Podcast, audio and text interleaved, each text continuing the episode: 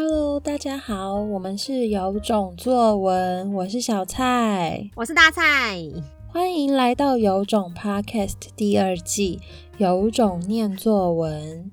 从今天起到不知道哪一天止，我们要念作文给你听。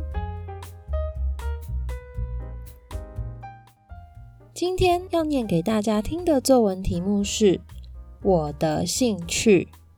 每个人都有自己的兴趣，而我也不例外。我的兴趣是阅读，虽然我的兴趣对大多数的小朋友来讲是一件乏味的事，但是对我而言却是一件既放松又快乐的事情。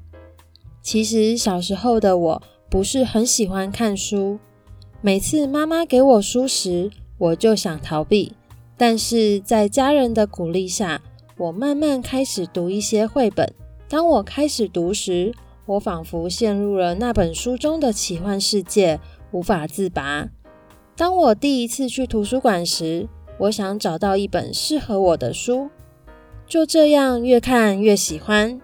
我这时才知道，世界上有这么多种类的书，每本书都有各自的特色。阅读的优点，如同天上的星星一样，多到数不完。我最喜欢躲在我精心布置的小天地里读书。舅妈也常常与我们分享各式各样的阅读网站，内容精彩万分，每次都会让我赞叹阅读世界之丰富与不可思议。常言道：“书中自有黄金屋，书中自有颜如玉。”虽然我还没得到黄金屋，更没有颜如玉，但是我知道。阅读让我博学多闻，阅读让我的世界更丰富，阅读让我更快乐。以上就是今天的作文，有种听的你猜猜看，写这篇作文的学生是几年级的学生吧？我们来请大蔡老师揭晓哦。好的，这是四年级的学生写的。那。根据大考中心对于学生的写作有几个关注的重点，其中最重要的就是立意取材，也就是说这篇文章有没有扣紧题目，表达自己的想法，能不能流畅运用素材，让题目问你的东西更明显。那我们如果根据这个标准来看这篇文章的话呢，这篇文章的题目是我的兴趣，那它的第一段直接点出来，每个人都有自己的兴趣，他的兴趣是阅读。第二段开始介绍，他以前不喜欢阅读，后来妈妈给他看书，他想要逃避，然后之后他开始慢慢的读，慢慢的读，然后领会到他的醒悟点是他去图书馆发现说，原来世界上有这么多种类的书，每本书都有各自的特色。然后到第三段，他再更具体的讲出来说，阅读的优点如同天上的星星一样多到数不完，以及舅妈跟他分享了各式各样的阅读网站，让他赞叹阅读世界之丰富与不可思意。这样层层堆叠是非常有层次的，全部都紧扣了他的兴趣，也就是阅读这件事情。最后呢，他引用了一句很不错的话：“书中自有黄金屋，书中自有颜如玉。”虽然我还没有得到黄金屋，更没有颜如玉，可是阅读让我博学多闻，然后用了我们常常在讲的分号的排比句练习。阅读让我博学多闻，阅读让我的世界更丰富，阅读让我更快乐。其实，如果在最后这一段，他再记得要扣回来。总而言之，我的兴趣就是阅读。这样子的话，整个文章才会更紧扣住它的题目是我的兴趣。不过以四年级的程度来说的话，可以写出这样子一篇架构完整，然后论述具体，重点是用字遣词的层次非常丰富的文章，真的不容易。尤其是呃，我们现在很多学生，就是家长都会来问我们说，怎么样可以让小孩子他看到题目之后自己写出来，而不是他每一段写到一段就问家长、问爸爸妈妈说，呃，这边怎么写？嗯、呃，写一写，爸爸妈妈告诉他之后，他又说，呃，那下一段怎么写？嗯，那这个过程其实就是要学生他自己可以。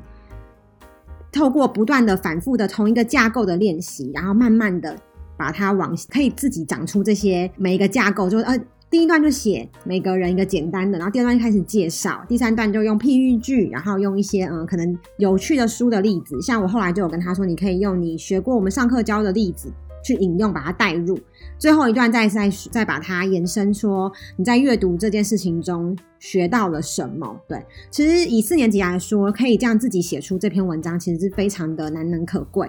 然后也很值得鼓励，但是我发现普遍大部分的学生都会对写作有很大的难关，是在于他不太相信自己写的好不好，或是不太敢自我肯定。其实这就是一个，有时候作文就是这样，它就是一个心魔的展现，对啊，就像英文啊、语言啊，很多才艺都是。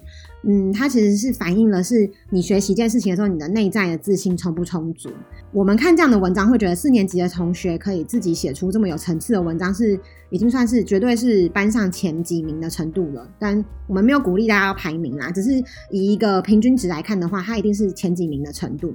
可是他本人或者是。他自己写的过程中可能很挣扎、很痛苦，然后他本人自己也没办法真的很肯定说这样写真的好吗？或是这真的是一个完整的文章，甚至是有的人会说，可是我有地方有抄。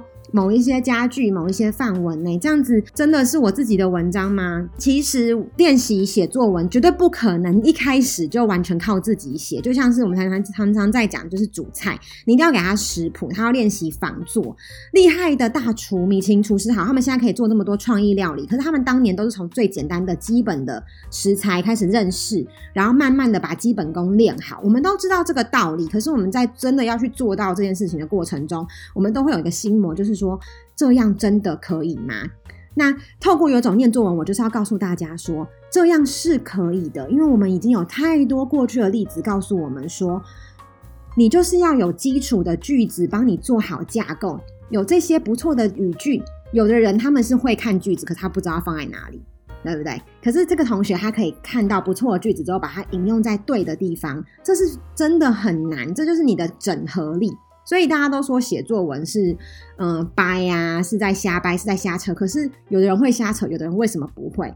大家都会说是没有灵感。事实上，其实就是不是没有灵感啦，应该这样讲，应该是说大家每天都读了这么多东西，看到这么多的内容资讯，在这个世界内容大爆炸。可是你要怎么把适合的内容放在这个文章里面？这个叫做套用整合能力。那以四年级来说，这个学生的整合能力非常的不错，因为我他我从他好像幼儿园就开始教，就从讲故事开始，所以我知道这一路走来真的很辛苦。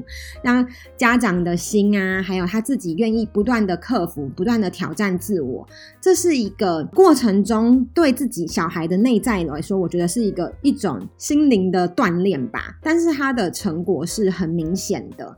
我们还是有四年级的学生，现在还是嗯、比较多在写日记，但也不代表说他不能写命题作文。而这个学生他为什么可以跨过这一关去写命题作文？所谓命题作文就是有题目的作文，就是因为他愿意克服，他他有能力去克服，还有他有心力去砥砺自己。对，一定要鼓励你，就是这真的是一个很难能可贵的事情。对，而且这真的不容易，所以加油加油！然后下一次。